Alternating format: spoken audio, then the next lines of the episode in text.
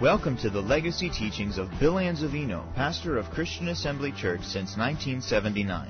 Though these teachings are decades old, we invite you to get out your Bible, take notes, and get ready to receive the uncompromised teaching of God's Word. For more information about Christian Assembly Church, please visit us online at cafamily.net. Psalm 27. We'll begin reading with verse 1. Father, as we approach your word, we approach it reverently, we approach it humbly. I thank you, dear Father God, that you have anointed your people's ears to be attentive to your word. I thank you, dear Father God, the anointing will go forth and break every yoke. I thank you, Father, this word will produce life, light, love in the hearts of your people. I praise you for it. We give you all the honor and the glory for it. Wisdom will come forth, Father, that your people may walk in the light and follow the steps of righteousness and the pathway of peace. In Jesus' mighty name, amen. Psalm 27, verse 1. We will take the time this morning to read, this, this evening, whatever it is, to read the, the whole psalm. The whole entire psalm. The Lord is my light and my salvation.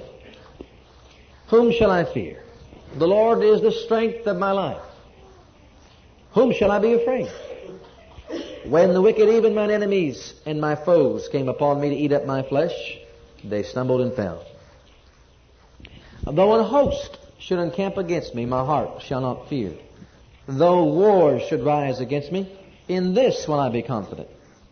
One thing have I desired of the Lord, that, I, that will I seek after, that I may dwell in the house of the Lord all the days of my life, to behold the beauty of the Lord, and to inquire in his temple. For in the time of trouble he shall hide me in his pavilion. In the secret of his tabernacle shall he hide me. He shall set me up upon a rock. And now shall mine head be lifted up above mine enemies round about me. Therefore will I offer in his tabernacle sacrifices of joy. I will sing, yea, I will sing praises unto the Lord. Hear, O Lord, when I cry with my voice. Have mercy also upon me and answer me. When thou saidst, Seeking my face, my heart said unto thee, Thy face, Lord, will I seek. Hide not thy face far from me. Put not thy servant away in anger. Thou hast been my help. Leave me not, neither forsake me, O God of my salvation. When my father and my mother forsake me, then the Lord will take me up. Teach me thy way, O Lord, and lead me in a plain path because of mine enemies. Deliver me not over unto the will of mine enemies, nor for false witnesses are risen up against me, and such as breathe out cruelty. I had fainted unless I had believed to see the goodness of the Lord in the land of the living. Wait on the Lord, be of good courage, and he shall strengthen thine heart. Wait, I say, on the Lord. Well, we said that the believer needs to know some things if he is going to overcome trouble and adversity. And the first thing we said he was to know is that Jehovah is, or the Lord is, his light and salvation. This is what the psalmist is saying. Notice he's saying Jehovah is in verse 1. Jehovah is. You know now faith is? Faith is always now. Jehovah is my light. He's come to know that. He's come to be acquainted with that. He wasn't searching for it, but he said, Jehovah is my light. Now, we're going to tie in the New Testament teaching on this because we said light stands for wisdom. Well, Jehovah is our light. But in the New Testament, our confession should be, Jesus is my wisdom. 1 Corinthians 1.30 says that Jesus is made unto us wisdom. So you see, our walk is a faith walk. Say it with me. Jesus is my wisdom. I will not walk in darkness. He is the light of my life. See, He is. He is. He is the light of my life. Praise God. Hallelujah. Jesus is my wisdom. You couldn't get any wiser than that. Amen. That's what he said. And then the psalmist went on to say that Jehovah is my salvation. Well, praise God, Jesus is our redemption. Jesus is our salvation. Jesus is our deliverer. We've been delivered. We've been delivered from the powers of darkness. We've been delivered from our enemy. Amen? So Jesus is our salvation. Isn't that right? For with the heart man believeth unto righteousness, and with the mouth confession is made unto what? And Jesus is the Word, so Jesus is our salvation. And then he went on to say that the Lord is the strength of my life, or Jehovah is my strength. Of whom shall I be afraid? well, if Jehovah is the strength of his life, Jesus is the strength of our life. Isn't that right? The Bible tells us we can do all things through Christ who, or who infuses his inner strength into our being, into us. So Jesus is to us, and has been made to us, everything that the psalmist is declaring here. Now, the psalmist back then couldn't say those things because Jesus had not come yet. But he stood on the fact of, uh, of God's word that says Jehovah is his light. And he knew him as his light. But blessed be God, we have a closer relationship than they had back then. Jesus has been made unto us wisdom, righteousness, sanctification, and redemption. And if we're in Jesus, then he is all that to us. Amen. All right, because of all this, the psalmist said in, in the next verse, he said, I will not fear. Excuse me. When the wicked, even mine enemies and my foes, came upon me to eat up my flesh, they stumbled and fell. Though an host should encamp against me, my heart will not fear. So the next thing he said was, I will not fear. I will not be afraid. I will not fear. Even when an army gathers around me, even when a host encompasses me, I will not let my heart fear. I will not fear. My heart will not fear. Why? Because Jehovah is my life. He is my salvation. He is my strength. And if Jehovah, the creator of all the universe, is your light, your salvation, and your strength, He's bigger than any old army. Right? May I say this to you? Nuclear missiles and bombs and guns and hand grenades and tanks and rockets, they don't rule this world. I said, that's not the strongest force in this world. Jesus is the strongest force in this world. Jesus upholds all of it by the word of his power. And at one sound of his voice, all the armies of the earth would be destroyed in a moment of time. Hallelujah. And he's on your side. He's on my side. He said, I'll never leave you. I'll never forsake you. I'll be with you in trouble. I'll deliver you and honor you with long life. Amen? Think about that. Well, he went on to say, the psalmist did in verse 3 Though war should rise against me, in this will I be confident. Number five, which we will discuss this evening, is confidence. Confidence. Notice he said, When war comes against me, I will be confident in the fact that Jehovah is my light, salvation, and strength. And my heart will not fear. In this will I be confident. That's what he's going to be confident in, even when war comes. I mean, I don't know about you, but when you hear talk of war, people get all fearful and excited and upset and etc. and etc. and etc. But the psalmist said, even if war breaks out, it doesn't matter to me. Would to God we could begin to realize what he's saying. Though missiles and bombs were being dropped around the world, as long as Jehovah is your light and salvation, he says, I will not fear. I won't fear. It doesn't matter. He is my protection. He is my shield and buckler. I will be confident in him. So confidence means trust or belief. You need to write this down. Write down the definition of confidence. Trust or belief. Trust or belief, assurance or boldness. Trust, belief, assurance, boldness. A state of being intimate.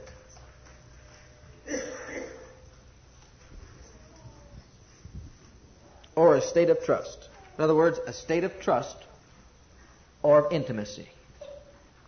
What the psalmist was saying, I'm so intimate with Jehovah that even though all these things could come against me, I'm so tr- I trust Him so much. I've got so much confidence in Him. I believe in Him so much that even if all these things were coming my way, I wouldn't even be fearful. I wouldn't even get upset. It wouldn't even bother me. There would be no fear in my heart. Because Jehovah again is my light. Because Jehovah again is my salvation, my deliverer. Jehovah is the strength of my life. And there's nobody stronger than him. Amen? So he says, In this will I be confident. I'm going to be confident in this.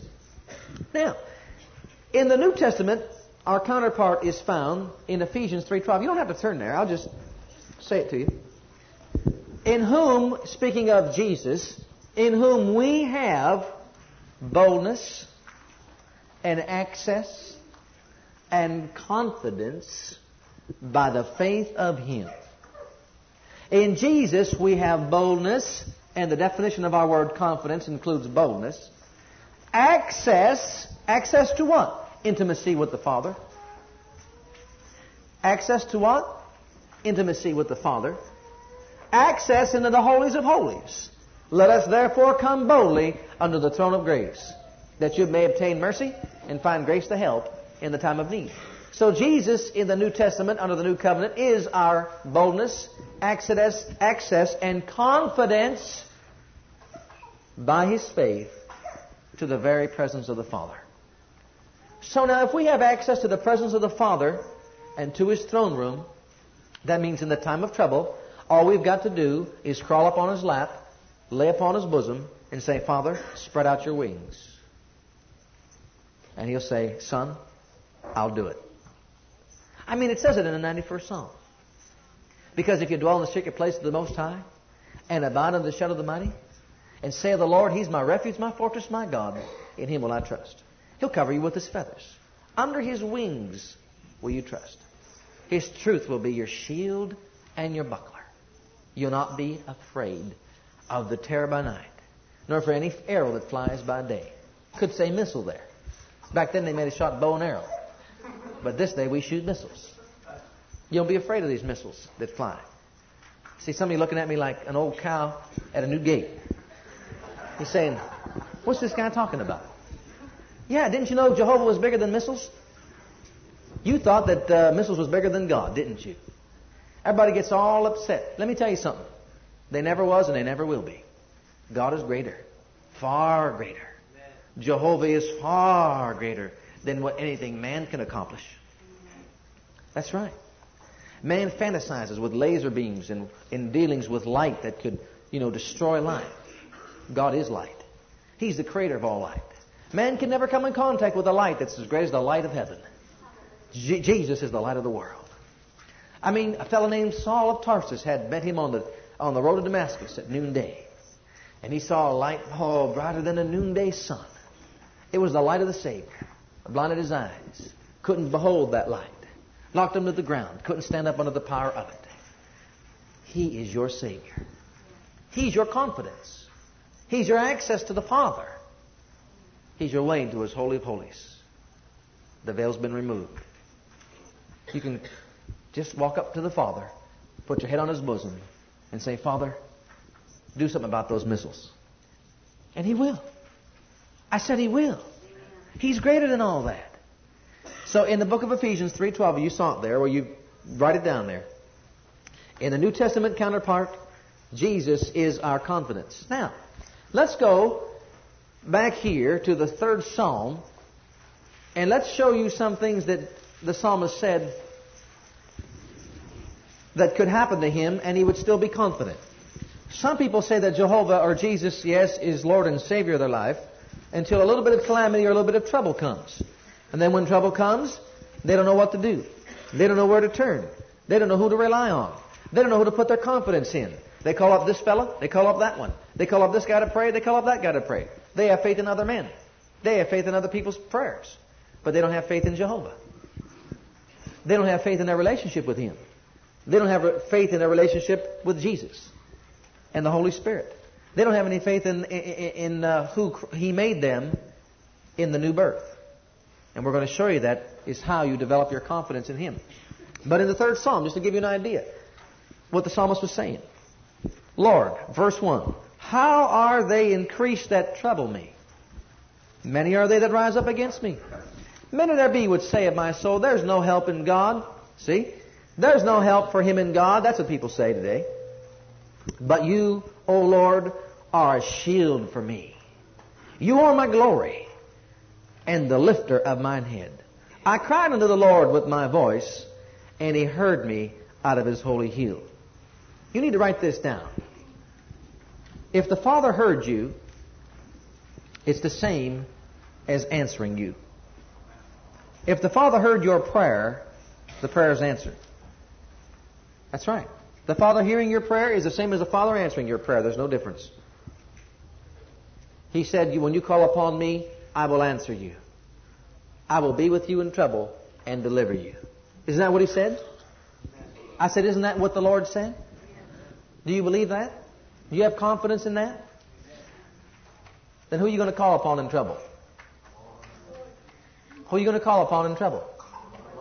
Is he going to hear you? Is he going to answer you? Is it going to be no? Is it going to be yes?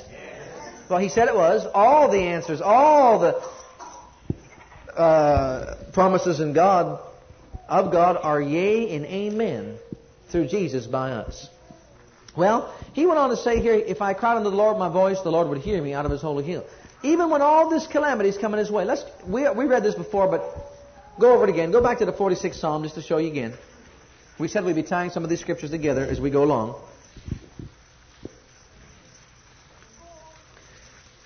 See, you thought that the danger of this world falling apart was something to be fearful of. But the psalmist had you beat years ago. In verse 1 he says, God, I like to say the Father, is my refuge and strength, a very present help in trouble. Therefore will not we fear, though the earth be removed. Now, beloved, you got to grab a hold of that. You got to grab a hold of what he's saying right here. I'm not going to fear even if the earth is removed. Not just because you lost something. Not just because somebody called you on the phone and said something. Not just because you heard an evil report on the newscast. He wasn't talking about little things like that. He said, if the earth be removed, my heart won't fear. Can you say that along with the psalmist? Can you believe in him so intimately that if the earth would be removed from beneath you, you wouldn't fear? I will not fear.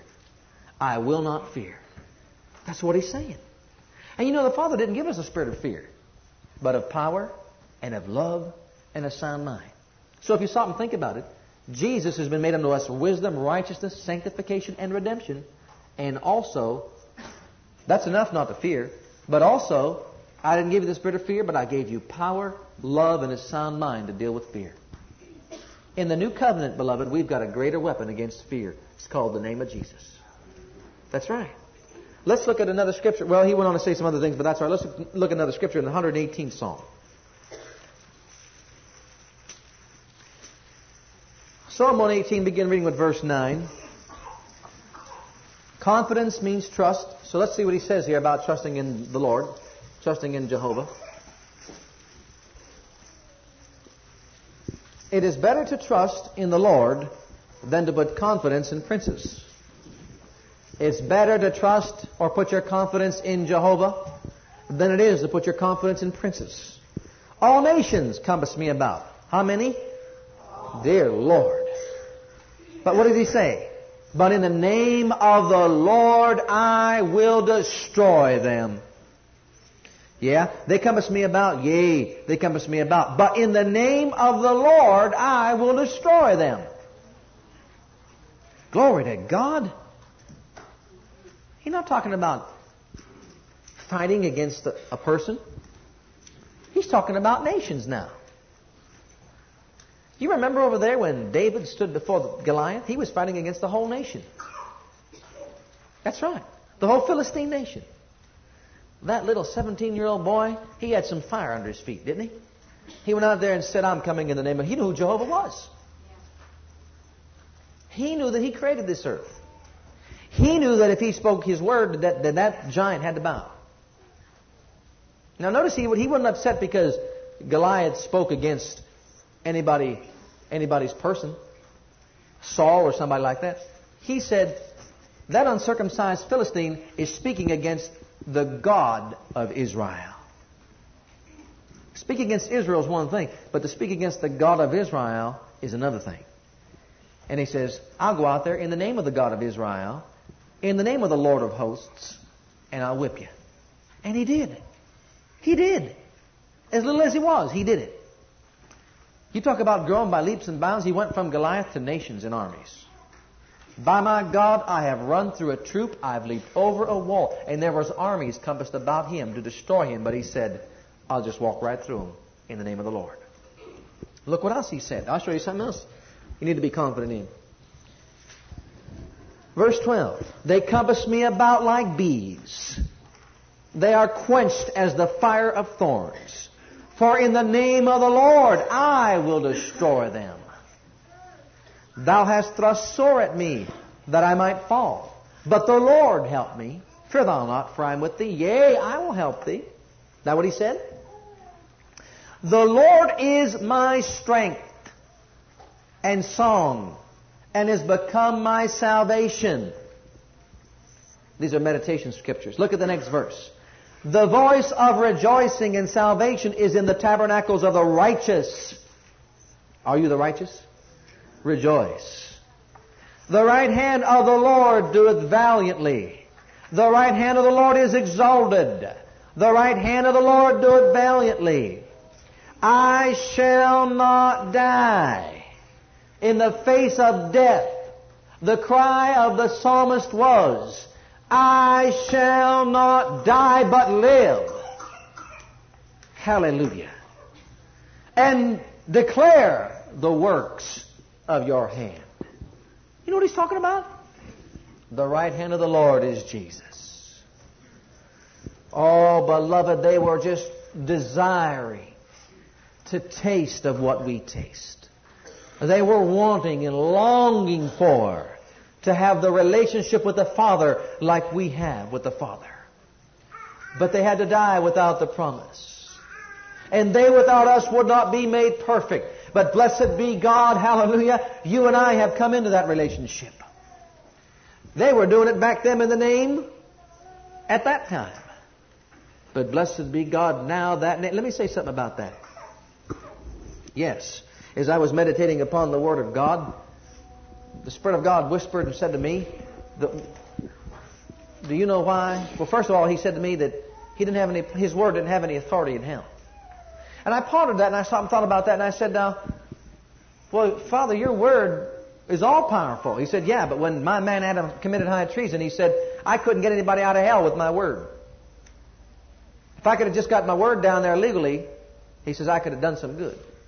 But he couldn't get his word down there. See, God does everything by his word, isn't that right? By his word and spirit. He speaks it, speaks the word, and his spirit quickens it, makes it, gives it life. But he says, I couldn't do it. And I pondered that, and I kept meditating and thinking about that. And I said, well, I guess if Adam committed high treason and turned it over to the devil, and the devil had legal authority, I guess you really couldn't do anything about what was going on down there, could you? Does not the Bible say the devil had the keys of death and hell? Right? So I said, now for you to do something about that, I said, uh, you'd have to lie. That's what the Spirit of God said to me. He said, I'd have to lie. I'd have lied if I'd have arbitrarily nullified what, annulled what Adam had done. So I spoke my word on the earth. And my word would have to come by way of the earth first, then go into hell. And I said, that's right. If God had lied to the devil, then God would have died. So instead of lying and dying, he just died. So instead of lying and dying, he came to the earth. The Word became flesh. The Word died of his own free will and entered into hell. Now the Word is in hell. There it is. The Word finally made it to hell. Word had no authority. And it stayed there until the punishment was paid. And then you know what the Father did from heaven? You talk about holding up a blast. For 4,000 years he was holding up this blast from within his being. And he looked across the banisters of heaven. And he looked through them pearly gates and he looked down to the regions of the damned. And you know what he said? After 4,000 years of wanting to say this, Thou art my beloved Son. This day have I begotten thee. And the Holy Ghost went down there and made the Word alive in hell. And the Word destroyed hell right there. and took the authority of death and hell and rose up victorious. Now you know what? The word on your lips will affect hell. The word in your mouth from your heart will bind every demon force of hell. It made it. Glory to God. And He gave that to you and me. He did it.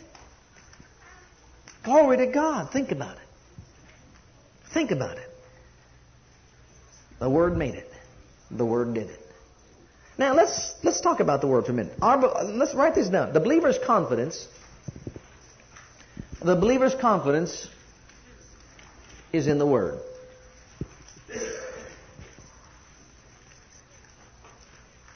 The believer's confidence is in the Word, whether it be written or spoken. The believer's confidence is in the Word, whether it be written or whether it be spoken. Now, when your time of trouble comes, where do you turn to? Do you turn to the Word or do you turn to man?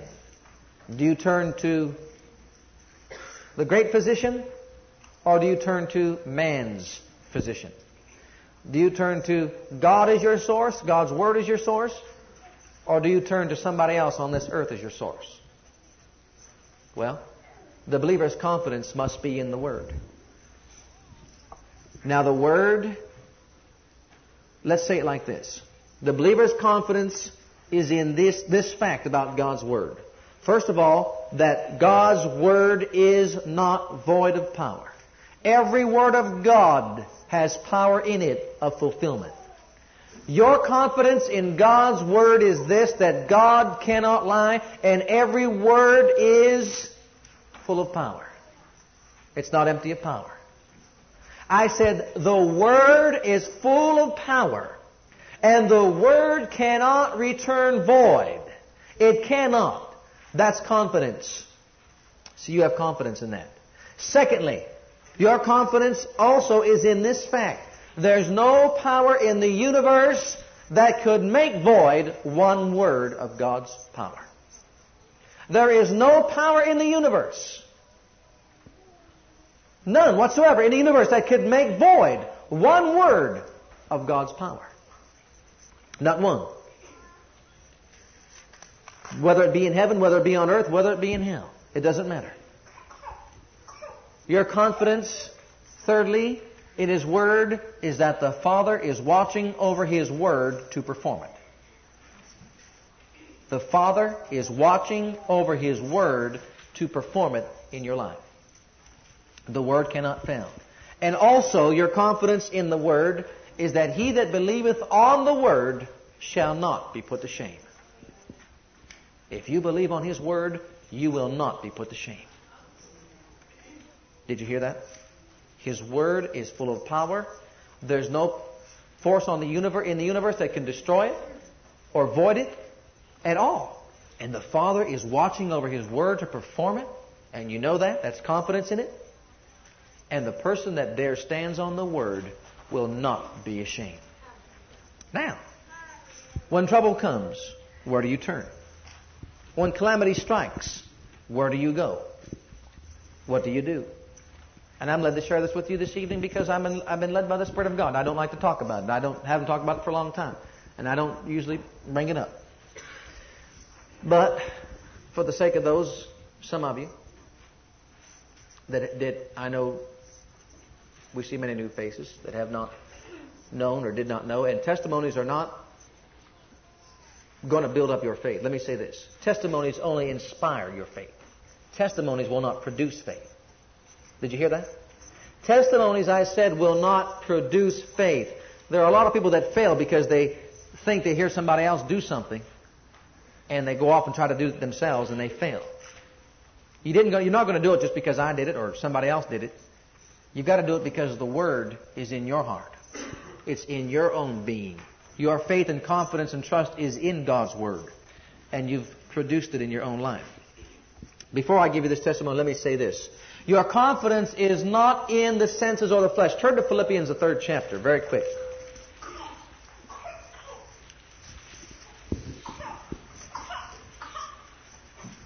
Your confidence is in the Word. It's not in the senses. It's not in the flesh. It's not in physical circumstances, evidence. But in the book of Philippians, uh, Paul here relates to us the same fact. For we are the circumcision which worship God in the Spirit and rejoice in Christ Jesus and have no confidence in the flesh or the senses. How much confidence? Let me paraphrase.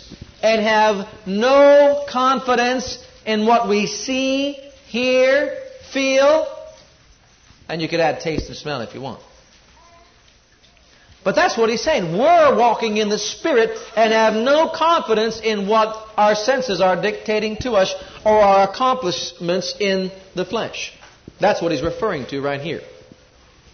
See, your trust in God's Word and your faith and confidence in God's Word is so strong that in the face of any opposition, in the face of the enemy, as the psalmist did, as many others have chosen to do, in the face of all contradiction, your, let's go to first chapter of Philippians, testimony is this. Your report is this. 128. Philippians 128. This is your testimony. It's the testimony and the cry of your heart in the time of trouble at the face of the enemy. Verse 28.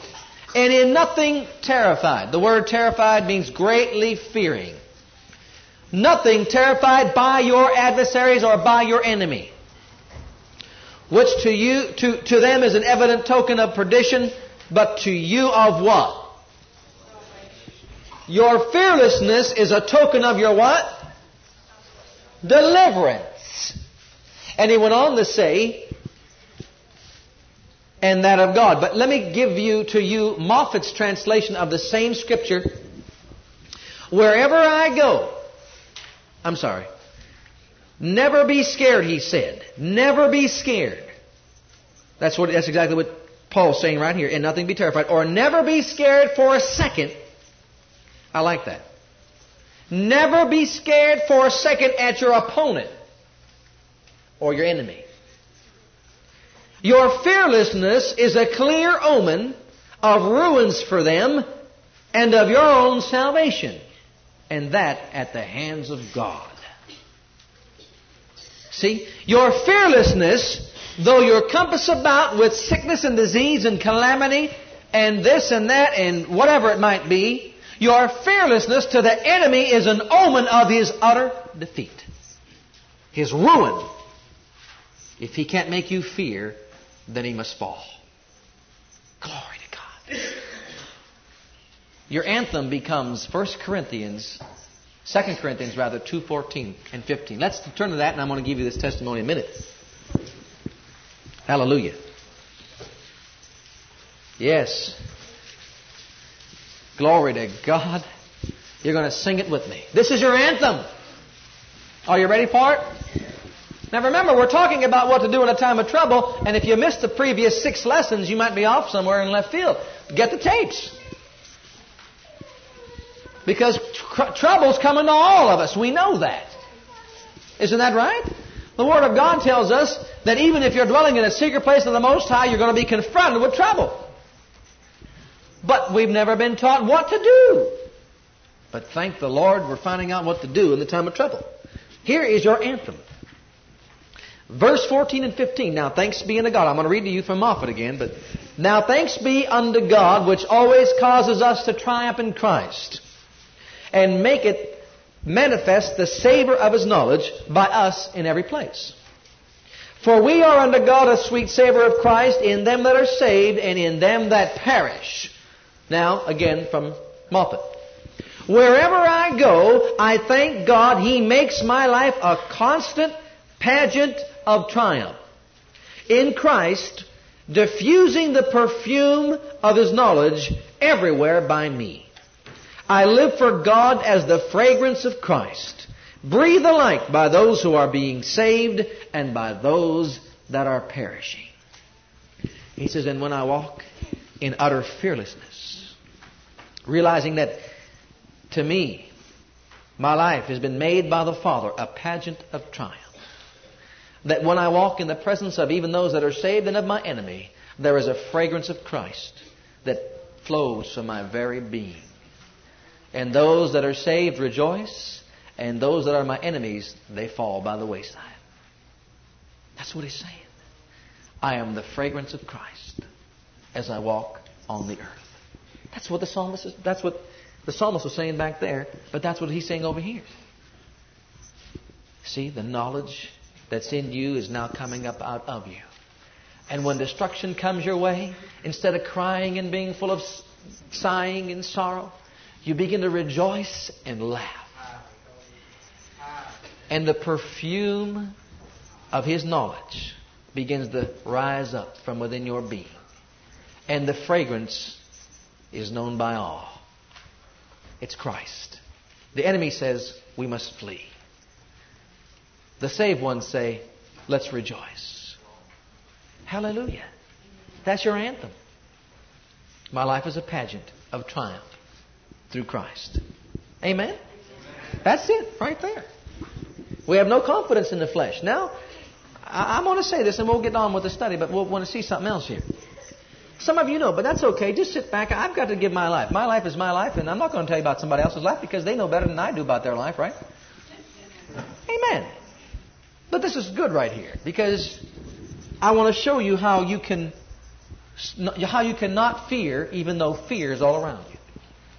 I want to show you how you can not yield to terror when it seems like you're being terrorized. When we were young in the Lord, about a year in the Lord, and our daughter Lisa was three and a half years old, she, uh, as usual, came to us on Bible studies, and I used to teach in the evening in my father's basement, teach a Bible study there. And uh, it just so happens I was teaching on healing when we heard a loud crash. I mean, a loud crash. They were up in the attic playing. And uh, we knew it was loud, but we didn't know it was a body. We didn't know it was a person. But there's a 10 foot drop up there in uh, the top of the attic where the railing was built around the hole, you know, where the staircase is. And she happened to be sitting up on top of that thing there, and with the babysitter, of course, and who didn't tell her to get down. They were just playing up there. You know, kids will be kids, and the other little kids were running around, running around in a circle, knocked her off. She fell down. She fell down ten and a half feet, somewhere around there, ten feet, landed on steps below. And uh, something on the inside of me said, that's your daughter. See, it was right here. I don't know how I knew, but I knew when I was down there that was my daughter. Someone said, somebody fell. Now, when you think of somebody falling, you thought maybe they rolled down the steps. But that wasn't it. She fell from straight up top, 10 feet, 10 and a feet, somewhere in there, and fell straight down to the bottom on the steps below. She was only three and a half years old. Just a little thing. Split her eye open. Couldn't walk, couldn't even stand up. And we just I knew I had to come upstairs. I was teaching the Bible study and knew we had to go. Everybody started running upstairs, and I ran up. Someone said, It's Lisa. And I knew. I knew then. Matter of fact, we still got it on tape. You should hear it, how loud that. Well, they was taping the session, see. And uh, I don't care to play it because you can just hear how loud that sound was. And that was way up there. And the tape was just a little tape recorder downstairs. In the basement, not on the first floor, in the basement. So we ran up there and. Uh, the first thing is to be fearful. Brothers and sisters, I know by experience and by God's Word, you could be surrounded with fear. But don't allow yourself for a second to be taken in by that fear. You can imagine being a parent. All we saw was blood gushing out of her eye. All we saw was she could not stand up to walk. There's your three and a half year old daughter lying there. I'll never give another testimony like this in my life. Not if I do anything about it. I don't want to give another testimony like this in my life. Would you? But we was just young babes in the Lord, just little, you know. And uh, thank God for the Holy Ghost. Thank God for the Spirit. Because I didn't know what I know today. I didn't know what I'm teaching you today. But I knew that the Word said that if you lay your hands upon the sick, they'd recover. I knew that. And we looked at each other. When she couldn't stand up and she collapsed to the floor, we didn't know what to do. Beloved, if I had to have confidence in the senses, if I had to have confidence in man, I don't know what man's report would have been. I really don't know to this day what would have happened to that girl. I don't know. I know she couldn't walk. I know her eye was mangled, bad, split wide open. But we stood there, looked at each other, and said, Let's pray. I mean to tell you, it was in a split second of time. And let me say this before I go any further. I know that if we would have not done it right then, and I know if we'd had an alternate choice of what to do for her, it could have been disaster. Could have been disaster. I believe that. Some people don't get their instant deliverance because of the fact they hesitate. Did you know that? And so we just looked at each other and, and uh, as parents and all the, the, the group that was around with us, and we just laid hands on her and prayed in other tongues. And when, I don't know, I was just like the Spirit of God was rising up within me and my wife and all of us that were around there. And, and uh, now, if you're the parent, let me say this. I don't care who you call in on the scene. Basically, it's your responsibility. It's what you do if it's a young child and you're the parent. What is your reaction? What did you do in the time of calamity or trouble? Where was your confidence? And we laid our hands upon her after we got done praying then in tongues. That's all I knew how to pray. I didn't know what I should pray for as I ought, and I just prayed in tongues. And we all prayed in tongues. When I got done praying in tongues, right about my spirit said, Now praise God, she's healed. And blood still gushing out of her eye. And we didn't even attempt to see if she can walk. My wife just picked her up in her arms like a limp rag. And we looked at each other and that was standing up there, and I said, Let's go on downstairs and finish the Bible study now. And fear was every inch about me, compassing us round about. Just as, you see, that was a literal army. Do you know that an enemy of the believer is fear? And it's like an army, a host of demons all around you. And when it was, we just said, Praise God, she is healed. That's all we said. Don't even ask me why. I'm not suggesting this to anybody in this congregation. You can't live on my testimony. You got to build faith for yourself. You got to react as you are in the faith right at the time of your calamity or trouble, whatever comes to you. Better prevent it. Preventive medicine is the best. But I said, uh, let's go downstairs and finish the Bible study, and uh, we'll get back into the Word. And I mean to tell you, they thought we really flipped now. They figured now call the ambulance and take her to the hospital. So, beloved, listen to me. I'm not telling you to do this for yourself. I'm telling you, you can build a confidence, your confidence in the, in the Lord and in His Word to, to a degree that you can be free from man's way. Did you know that? Why, when you say that, do some people look at you like, you know, this guy's really flip? But let me say, let me tell you what happened. It was all I could do to open my mouth to speak. I was dry. Fear was all around me. My wife with her baby in her arms. Fear gripping her, well, at that time we thought was our only one. Or could ever be our only one. And there she was, with a damp cloth wiping the blood off her eye. Not, not even a band aid. Not, not, just wiping it with a cloth off her eye. It's wide open like this here. Now, we were just enveloped by the Spirit of God. And we said, uh, we're going to teach this Bible study and finish it and go home. Thank you, Father, that with his stripes she was healed. Oh, hallelujah. We rejoice, our Father, that she is healed. And made no other measure, took no other steps to do anything else.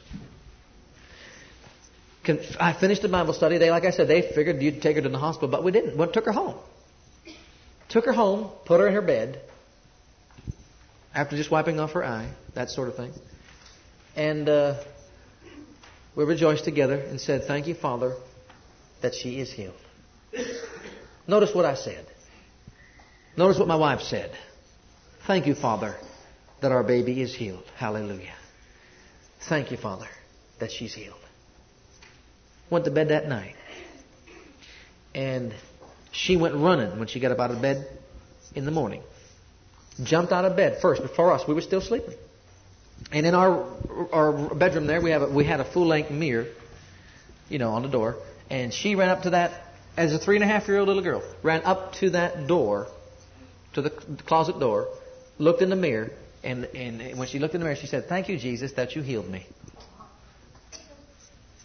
Now, mind you, that by this time the face is swollen up. The face is black and blue, but remember now she's running. See, she couldn't even walk then, but now she's running. She ran to the, to the mirror. She looked in that mirror. She said, Thank you, Jesus. Not that you will heal me. I want to clarify this. Thank you, Jesus, that you healed me. I'll be honest with you. We was amazed. Now, I was saying that. My wife was saying that. But when she said that, we just looked at each other and said, Praise God. Praise God. Now, all the skin was off underneath her face here, and this was wide open, as I said. And by this time, her eye, her face was black and blue, swollen. It's like you've been in a boxing match. Only worse. Couldn't see. Hardly. It just seemed like it just closed that face up together like that there. Now, if anybody knows anything about that kind of an injury, it takes quite a while for that thing to go down and get all the color back in that face. Amen? But right by this time, it, it formed like a big, huge infection underneath the eye here. Big, real big, like a bubble. She woke up the next morning. This was only two days now. And she ran into the bedroom again and she looked in the mirror and said, Jesus, thank you that you healed me. And we just looked at her. Now we kept saying it right along. We just said, she's healed. But she said it. Thank you, Jesus, that you healed me. Now, the third day, she jumped up, ran into our bed, dove on the sheets. That thing fell off her face. Just fell right off her face. And underneath her face, underneath that infection, was brand new skin, pink skin. The eye closed up by itself, and all the color by that next Saturday night Bible study was back to normal. We took her back to the Bible study. Everybody looked at her and said, This cannot be the same girl. It can't be. It can't be the same girl that fell. We said, Yes, it is. It is. And they just looked. What do you do in the time of trouble? You can say you trust Jehovah all you want while you're here. And you can say you know Him as well as you say you know Him while you're here. But beloved, we can build up a confidence in the Father God that in the face of contradiction, in the face of sense knowledge evidence, in the face of the enemy, in the face of fear, we could stand boldly before God's throne and say, the Word says she's healed. I didn't have the steps back then. No word from God can be void of power or of fulfillment. That word must come true, even though the storm was blowing. It's got to. I said it's got to. I will not fear, the psalmist said. I'll not be moved, glory be to God. I won't trust in senses or the flesh. But your word must come true. Oh, hallelujah. You want to talk about confidence, my friend? God cannot lie. I said, God cannot lie. If you'll stand on a word from God, if you'll stand on God's word and have total trust and confidence in that word, God would have to lie for that word not to come true or die. And he's already died. And he's not going to lie. Beloved, we should cuddle up to his word. We should lay upon his bosom. We should say, Father, quicken thou me according unto thy word. We should say, Father, your word is the joy and the rejoicing of my heart. Father, I exalt your word. Your word will never fail. And when the storms come, and when the hail drops, and when the winds and the waves begin to blow, and it seems like all the armies of the devil have compassed you round about, you could stand there and say, I will not fear. In this will I be confident. The word cannot fail. I will not be moved. God cannot lie.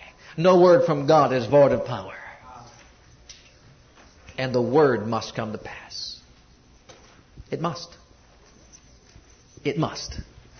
It must come to pass. Now, let's look at some scriptures in the third chapter of the book of Proverbs.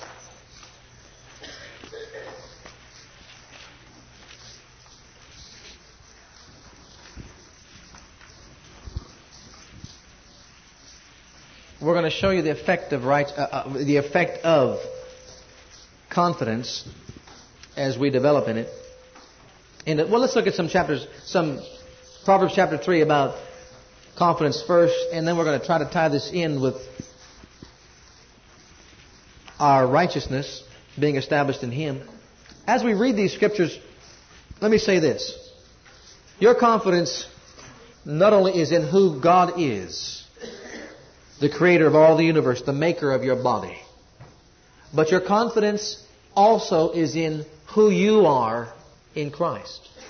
In other words, I'm very confident that God can do it. But that's not enough. When you say this in your heart, I'm confident God will do it for me, then you know who you are. So you've got to know that. I'm confident that God will do it for me because I am who He made me, the righteousness of God in Christ. Look at some scriptures here. The third chapter, verse 21. My son, let not them depart from your eyes. Keep sound wisdom and discretion. So shall there be life unto thy soul and grace to thy neck. Then shalt thou walk in thy way safely, and your foot shall not stumble. When you lie down, you'll not be afraid. Yea, when you lie down, you're going to sleep sweet. Be not afraid of sudden fear, neither of desolation of the wicked when it cometh, for the Lord shall be your confidence. To such an extent, you can go to sleep in the middle of the storm you can go to sleep. Fall asleep. People wake up worrying all night, but all you've got to do is fall asleep in the Lord. Okay.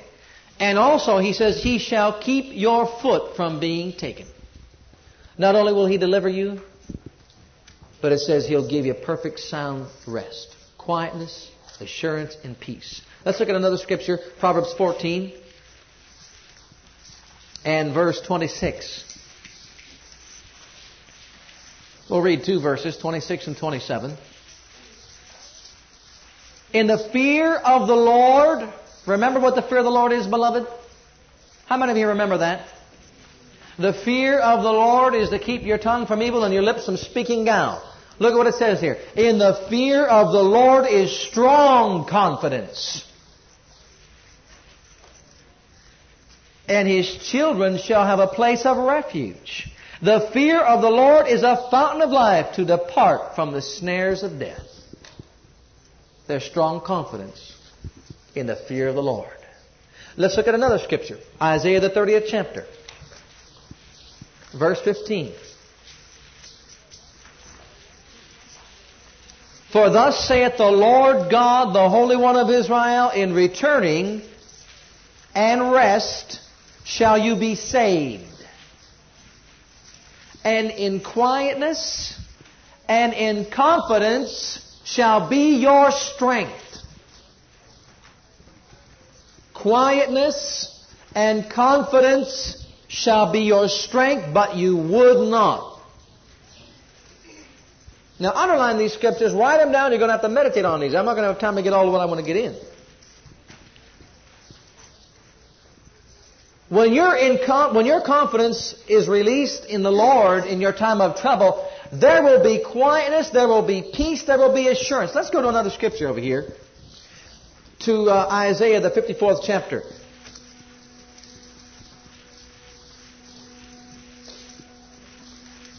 And write this down. Developing confidence is developing righteousness. Developing confidence is developing righteousness. Now I want to show you what he says when a person's established in righteousness. In verse 14. In righteousness, 54th chapter of Isaiah. 14. In righteousness shall you be established. You'll be far from oppression. Thou shalt be far from oppression. Thou shalt not fear. You'll not, when you're established in righteousness, you'll be far from oppression. You will not fear, and from terror or great fear, it will not come nigh you. Behold, they shall surely gather together, but not by you or me. Whosoever shall gather together against you shall what? Shall fall for your sake. He said, though an army would gather together, fear, terror, disease, calamity, oppression would come around me, it'll fall because I'll be established in righteousness. I will not fear. It'll be far from me. He went on to say in verse 17, And no weapon formed against you will prosper. Any tongue against you in judgment is condemned. This is the heritage of the servants of the Lord, and their righteousness is of me, saith the Lord. Look at another scripture in Isaiah 32.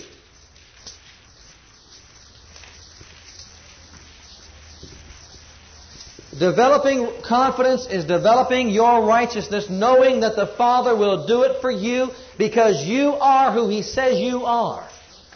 Because you are in Christ. Because you are the righteousness of God in Christ. And Jesus was made unto you wisdom and all these things because you're confident in the fact that you are accepted in the beloved. The Father will do it for you when you're established in your righteousness. Look at what he said here, verse 17. And the work of righteousness shall be peace, and the effect of righteousness quietness and assurance, which was the same word for confidence forever. When a person is established in righteousness, the effect of that righteousness will be peace, and the work of it, rather, peace, and the effect of it is confidence or assurance, quietness forever. That's the rest of the Lord. Raise up your hand if you want to enter into His rest this evening. I'm serious. Established, being established in righteousness, in who you are, to Him, what He is, to you, will lift you to a place that you see you are accepted in the throne of God. You are accepted in the beloved. You are a child of the Creator God. Jehovah is your Father. Jesus is your brother. The Spirit of God abides within you now. And when you speak, He hears. It will develop in your spirit a quietness, a peace, an assurance before the Father, before your enemies, that when they come your way, you'll just sit back and begin to laugh and declare that Jehovah is my light, my salvation, my assurance. To defeat me, you must defeat him. Hallelujah. Well, praise God. Thank you for listening to our legacy teachings. We pray today's message has a profound impact upon your life and your ministry. I want you to know that God loves you, has a great plan for your life. But if you've never made Jesus Christ Lord and Savior of your life, I'd like to invite you to do that right now. Just pray this simple prayer right after me. Just say, Heavenly Father, I come to you just as I am. And I believe with all my heart that Jesus died for my sins and was raised from the dead for me. I open the door of my heart I call upon the name of the Lord. Lord Jesus, come into my heart now. I receive you and accept you as my personal Savior and Lord. If you prayed that prayer with me, you're a child of God right now, and I encourage you to get into a good Bible based church where you can learn to grow in your Christian faith and experience. God bless.